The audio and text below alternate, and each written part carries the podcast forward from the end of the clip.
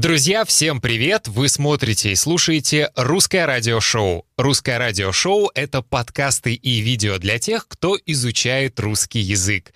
Вместе с вами сегодня я, Сергей Грифиц, ваш учитель русского языка и радиоведущий, и мой коллега Сергей Бондарь. Всем привет!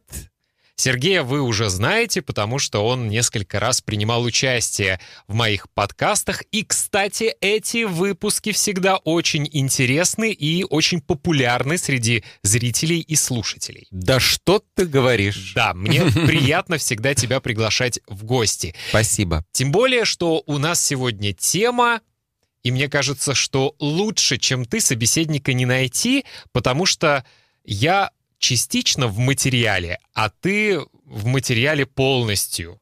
Это правда, потому что я и родился в это время, и рос, и учился, и воспитывался — я думаю, наши зрители и слушатели уже понимают, о чем мы будем говорить. Друзья, мы сегодня будем говорить, какие запреты существовали в Советском Союзе. И сразу хочу сказать, что многие из этих запретов сейчас, в 21 веке, кажутся чем-то идиотским просто.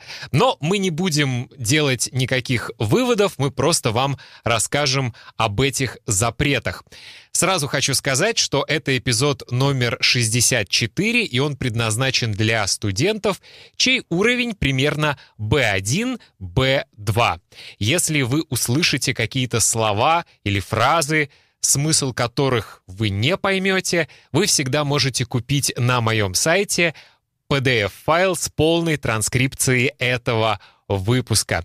Я напомню, что я очень рекомендую метод, который мне помогает, например, сейчас изучать испанский язык. Этот метод прост. Вы выбираете какой-то подкаст, на ту тему, которая вам интересна. Вы слушаете этот подкаст сначала в первый раз, пытаетесь понять смысл, затем вы скачиваете текст всего подкаста, читаете вслух этот текст, ищите новые слова и фразы, переводите их на свой родной язык, а потом в течение недели или двух недель, это лучше, слушаете каждый день этот подкаст и автоматически вы запоминаете все фразы. Поэтому я рекомендую вам скачать PDF-файл эм, к этому выпуску. Файл стоит всего 3 доллара США. Это чашка кофе. Я сейчас, кстати, поскольку слушаю подкасты на испанском языке, а, слушаю очень интересный подкаст, какие песни помогают изучать испанский язык. И я подумал о том, что мне нужно создать э, подкаст на похожую тему. Какие песни помогают изучать русский язык. Но сегодня, друзья, мы будем говорить о другом. Итак, 10 главных запретов в СССР, которые сейчас нам кажутся дикими. Поехали! Вы изучаете русский язык? Это программа для вас. Русское радиошоу. Первый запрет, который действительно сейчас многим кажется странным, в СССР нельзя было поехать на отдых за границу без соответствующего разрешения от властей. Я думаю, мы должны рассказать, как это работало на практике. Эта процедура, она всегда вызывала просто у простых людей жуткий ужас, э, потому что нужно было обойти много кабинетов, нужно было приготовить много документов, от самых понятных до самых, э, как это правильно сказать, абсурдных. Я знаю, что даже если человек хотел поехать за границу, во-первых, для этого должна была быть какая-то причина важная. Да. Просто так поехать за границу нельзя было. И я знаю, что среди всех документов нужно было даже принести характеристику, например, с места учебы или с места работы. Обязательно рекомендацию от правкома, от месткома, от парткома. Это странные советские аббревиатуры, да. я думаю, что их не обязательно запоминать. Да. И помимо этих характеристик, э, нужно было пройти еще кучу всяких собеседований. Тебя проверяли на надежность. Не останешься ли ты в этой стране надо, чтобы ты обязательно вернулся. Ты должен быть патриотом своей страны, и только тогда тебе давали разрешение. Да, я знаю, что это было трудно, и даже если человек не то что хотел, а по какой-то причине должен был поехать в какую-нибудь страну социалистического блока, например, в Польшу, в Чехословакию. Болгарию. И то это была очень трудная процедура. Да, да. То есть, чтобы вы знали, например, моя мама родилась в 1948 году, и впервые она поехала в Польшу в 1992 году или в 1993 году. Это впервые она поехала за границу. В Италию она впервые поехала в 2012 году. И то благодаря мне я купил билеты и сказал, мама, едем в Италию. Да, и у поколения, например, моих родителей до сих пор в менталитете это есть. Они, я не знаю, из-за этого или нет, но они не такие гибкие, не такие подвижные. Мы можем сегодня... Они очень всего боятся. Они боятся транспорта, они боятся языка, они боятся логистики какой-то, э, не потеряться, вот всего боятся. Нет для них такой... это стресс да, всегда. Да, Поездка да. за границу для них это стресс. Следующий запрет, который существовал в СССР. В Советском Союзе нельзя было ярко красить волосы и носить пирсинг. Кроме того, мальчикам были запрещены длинные волосы. Девушкам рекомендовали собирать волосы, а не носить их распущенными. А обладательницы модных в то время цветных э, челок подвергались гонениям. Я знаю, что официально запрета не было, то есть закона не было, что мальчик не может носить длинные волосы. Но э, были периоды в Советском Союзе, когда, например, если мальчик пришел в университет, не мальчик, юноша, пришел в университет с длинными волосами, ему могли сказать вон из класса, из аудитории. Ну да, это скорее э, больше к школьным подходит временам, потому что студентам уже не очень так скажешь. Они уже могли свое мнение э, выразить. А вот в школе творились, конечно, чудеса. Могли и завести в кабинет и начать чуть ли не стричь там волосы, если человек не подчинялся и всячески э, унижали. Э, оценки ставили именно из-за этого плохие. Ну, в общем, всячески давали понять, что советский человек должен быть аккуратно пострижен. Кстати, и у все, меня... Извини, ходили все практически с одинаковыми стрижками. В Северной Корее да. сейчас. И, кстати, у меня есть, например, очень интересный, на мой взгляд, и очень личный эпизод, в котором я рассказываю о своем советском детстве и о том, как я учился в советской начальной школе. И в этом эпизоде я рассказываю, наверное, об одной из главных травм своего детства, когда я забыл надеть значок с Лениным, в тот день, когда должны были фотографировать весь наш класс, и учительница сказала, что тебя, Сергей, на фотографии не будет, потому что ты забыл значок. Посмотрите или послушайте этот подкаст. Следующий запрет. В СССР нельзя было читать произведения из списка запрещенной литературы, а список этот был большой. Вот лишь некоторые запрещенные книги. Джордж Оруэлл «Скотный двор», Борис Пастернак доктор Живаго, Владимир Набоков «Лолита». Ну, «Лолита» была запрещена во многих странах, да. по-моему, даже во Франции. Эрнест Хемингуэй «По ком звонит колокол». Конечно же, э, был запрещен Александр Солженицын и его архипелаг «ГУЛАГ», а также большинство произведений Михаила Булгакова. Список был большим. Самое интересное, я буквально вот сегодня э, переспросил э, библиотекаря. Э, с которым я работаю. Сергей работает в школе, в школе да. да, и у них, конечно, есть библиотекарь. И она рассказала мне историю, что каждый месяц из Москвы приходил список запрещенной литературы. Она так давно работает в школе? Да. С советских времен? Да.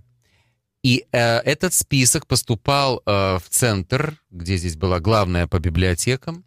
Она э, изымала эти книги со склада, Э, всех, все остальные библиотеки тоже предупреждала. И, что самое жуткое, она, из, изъяв эти книги, выходила за угол здания, брала такое железное ведро и эти книги там сжигала. А чтобы не воняли волосы от дыма, она надевала специальную косынку, и вот таким образом она выполняла указания свыше. Ужас! Представляешь, что Ужас. делалось? Да. Следующий запрет. В СССР нельзя было критиковать власть. Граждане, выступающие против советской власти, наказывались по всей строгости закона. Без комментариев. Я знаю, что во многих странах сейчас аналогичная ситуация. Следующий достаточно интересный странный запрет. В СССР нельзя было иметь дело с валютой. Все иностранное было запрещено, в том числе и валюта. За валютные операции было предусмотрено уголовное наказание. Что это значит? Можно было держать, например, доллары или нет? Во-первых, у тебя и их неоткуда было взять. Это по большому-большому секрету. У нас же город-порт, и очень многие семьи, э, где отцы, э, сыновья э, ходили в море моряками, и, естественно, они бывали за границей. Их, конечно, тщательно проверяли, все такое, но все равно как-то провозили валюту. Цель была какая? Что на всякий пожарный случай. На черный Вдруг, день. Да. Но у нас еще жены моряков имели такое право. Здесь есть такой магазин в Москве, он назывался «Березка», а здесь он у нас называется «Альбатрос». Назывался. До сих пор видишь, какие впечатления. Это магазин, в который входили только по пропускам, только моряки и его, их жены. Э, Там можно было купить товар хорошего качества, зарубежный. Только, да. Но они, когда покупали за специальные такие чеки, они назывались боны, они, если не дай бог, начали перепродавать до уголовной ответственности. Есть примеры того, как у некоторых соседей, э, знакомые, сотрудницы отсидели срок за то, что они перепродавали купленные вещи в бонном магазине. Отсидеть срок — это значит попасть в тюрьму и находиться какое-то Да, время в тюрьме. Женщины. Да, это называлось, кажется, спекуляция, Да. Когда человек покупал товар и потом его перепродавал дороже. Следующий запрет. В СССР нельзя было свободно покупать недвижимость. Все дачи и квартиры в основном выдавали. Желающие купить недвижимость должны были проделать ряд действий. Они должны были вступить в кооператив, оплатить вступительный взнос, потом платить ежемесячные взносы. Была большая очередь, и только спустя какое-то время они получали возможность заселиться. В общем, это, конечно, странная история, и я помню, что э, в 1987 году мы получили квартиру. Ну что значит получили? Не бесплатно. Мы какое-то время платили, я помню. Да-да-да. То есть вы кооперативную. Это была кооперативная квартира. Я помню, что мои родители платили. Это как Мгм. ипотека, Мгм. такая советская ипотека. Да. Конечно, цена была какая-то смешная, недорого это было. Но я помню, что мои родители стояли в очереди на эту квартиру, мне кажется, с моего рождения. То есть, Десятилетиями. да, да. ну к тому моменту пять лет они стояли. И я помню, как выбирали, какую квартиру какая семья получит. Смотрели, сколько членов семьи. Например, в моей семье было четыре человека. Мама, папа, я и мой брат.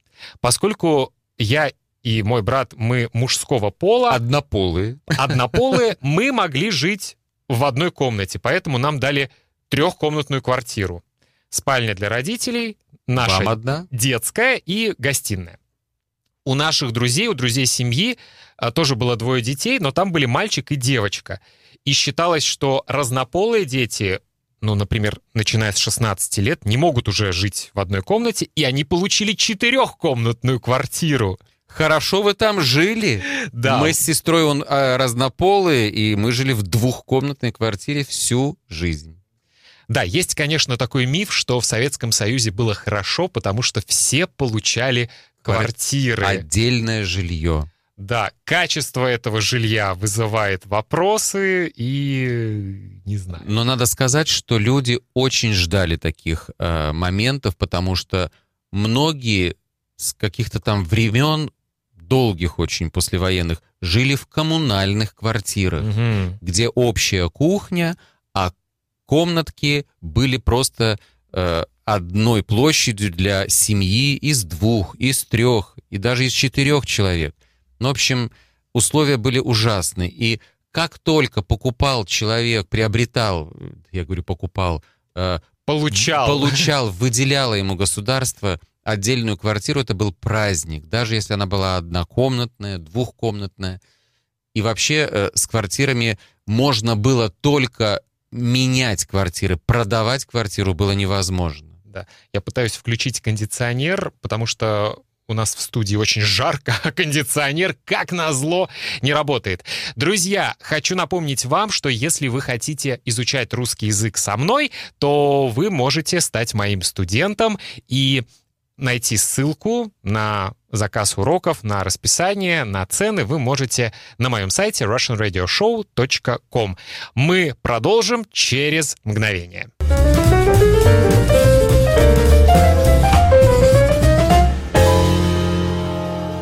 Русское радиошоу. Мы продолжаем, дорогие друзья. Сегодня говорим о запретах, которые существовали в СССР и которые сейчас, в 21 веке, кажутся нам просто дикими. Следующий запрет тоже связан с недвижимостью. В СССР практически невозможно было получить прописку в городе, в котором хочешь жить. То есть, например, если я жил в Ленинграде и в один день решил, я хочу жить в Москве. Хм, я не мог взять и переехать в Москву. Нет, конечно, я мог переехать, но как нелегал, потому что никто там официально меня не зарегистрирует. Вот эта официальная регистрация, где вы живете, называлась пропиской. А раньше прописка нужна была для учета людей и для регулировки их проживание в сельской городской местности. Да, потому что понимаю. государство пыталось регулировать и угу. распределять как-то людей. И я знаю, что были, например, запреты, а, как это говорилось, за 101 километр. Да. Был такой запрет. Не все желающие могли жить в Москве. Москва — это визитная карточка страны, и люди неблагонадежные, они могли лишиться возможности жить в Москве. То есть это была привилегия, и их могли выслать за 101 километр, прийти в один день и сказать, вы с завтрашнего дня не живете в Москве, потому что ваш муж пьяница, например. Да, вы ведете асоциальный образ жизни.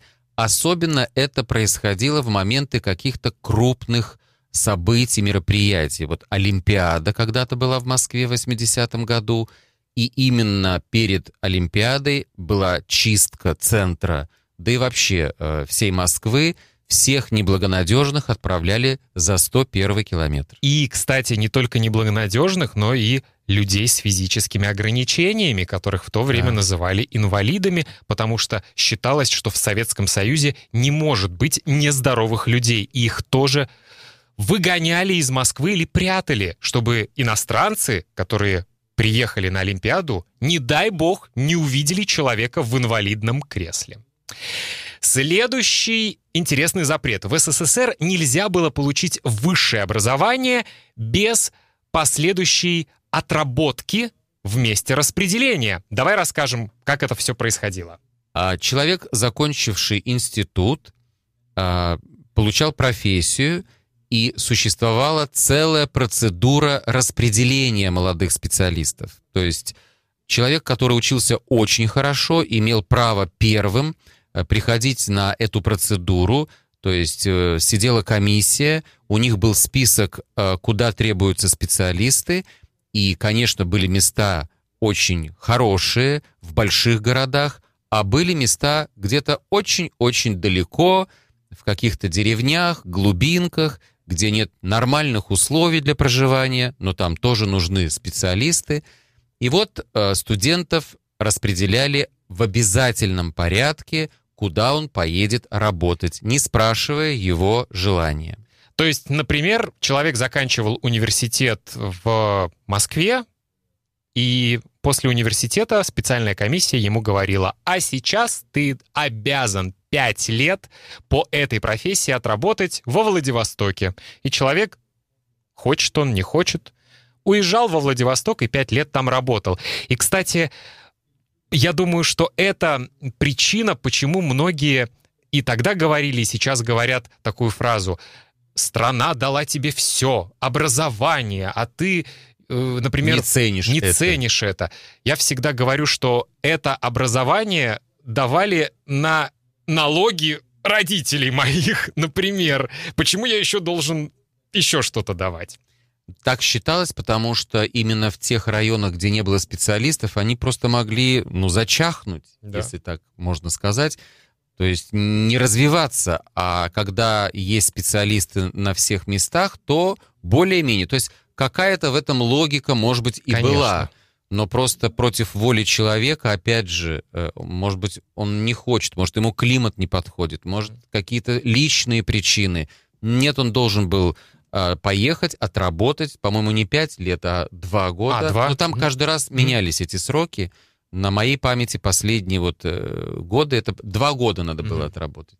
Но вместо того, чтобы э, человеку предложить просто большую зарплату, чтобы у него была мотивация поехать, например, из Москвы во Владивосток, людей просто отправляли.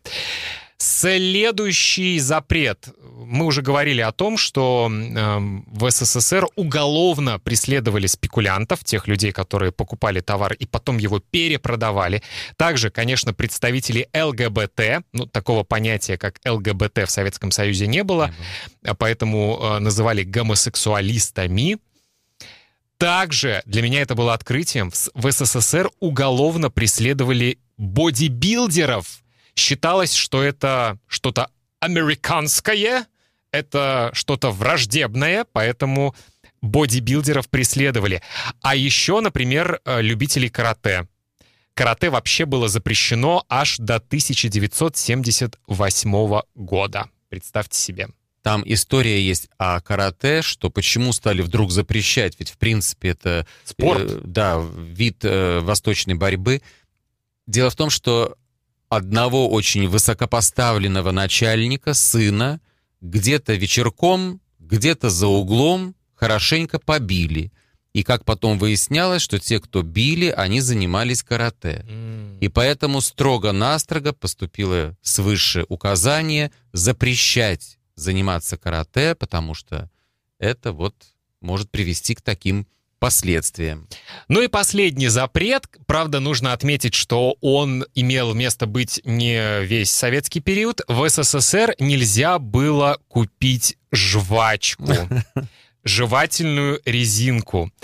А, Действительно, я думаю, что до 70-х, кажется, годов а, нельзя было купить жвачку, и не существовало такого продукта в Советском Союзе. И а, такой дефицит однажды привел э, к трагедии. В марте 1975 года в Сокольниках члены канадской хоккейной сборной решили раздать советским детям жевательную резинку. И это стало причиной жуткой давки. То есть люди стали давить друг друга, и тогда погиб 21 человек. И после этой трагедии в 1976 году в СССР приняли решение производить собственную советскую жвачку. И после этого появились жевательные резинки. Вообще э, для ребенка жвачка это, конечно, э, увлечение, развлечение, сладость, надува- надувать шарики, все этой привилегией, опять же, пользовались только дети, чьи отцы ходили в море моряками и могли привезти в качестве э, подарков, сувениров все что угодно, и жвачки в том числе. Да. И эти дети всегда, если они приносили в школу жвачки, это были супер дети. С ними всегда надо было дружить. И у них всегда можно было э, попасть под их влияние. Э- э- Эти дети вообще были просто на уровне богов, у которых все вот это вот могло быть. А были, конечно, дети более практичные. Они продавали эти жвачки за немалые денежки. И таким образом уже ставили себя в будущем предпринимателями, бизнесменами, видели. Чтобы вы понимали, этого ничего, ничего этого не было в советских магазинах. Нельзя было купить Кока-Колу, Пепси-Колу, жевательную резинку и, не знаю, Сникерс, э, M&M's и прочие Ничего. э, такие сладости. И я очень хорошо помню, э, поскольку мой папа моряк, поэтому в нашей семье в 80-е годы, по крайней мере, были жвачки, и у нас у всех были костюмы Adidas.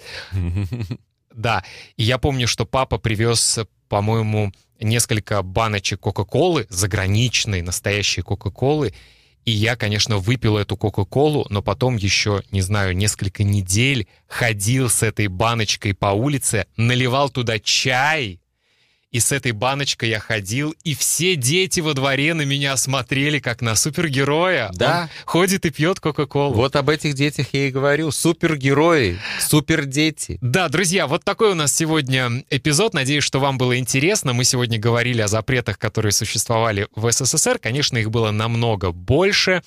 И да, еще раз напомню, что если вы не поняли какие-то фразы или слова, вы можете купить PDF-файл на моем сайте russianradioshow.com. Напомню, что это эпизод русского радиошоу номер 64. Файл стоит 3 доллара США, и вы таким образом также окажете поддержку моему проекту. Ну и если хотите изучать русский язык со мной, если хотите, чтобы я стал вашим учителем, вы также можете заказать урок со мной на сайте russianradioshow.com. Я Сергей Грифиц, мой коллега Сергей Бондарь. Всем отличного настроения. Пока-пока. И изучайте русский язык с удовольствием и вместе с русским радиошоу.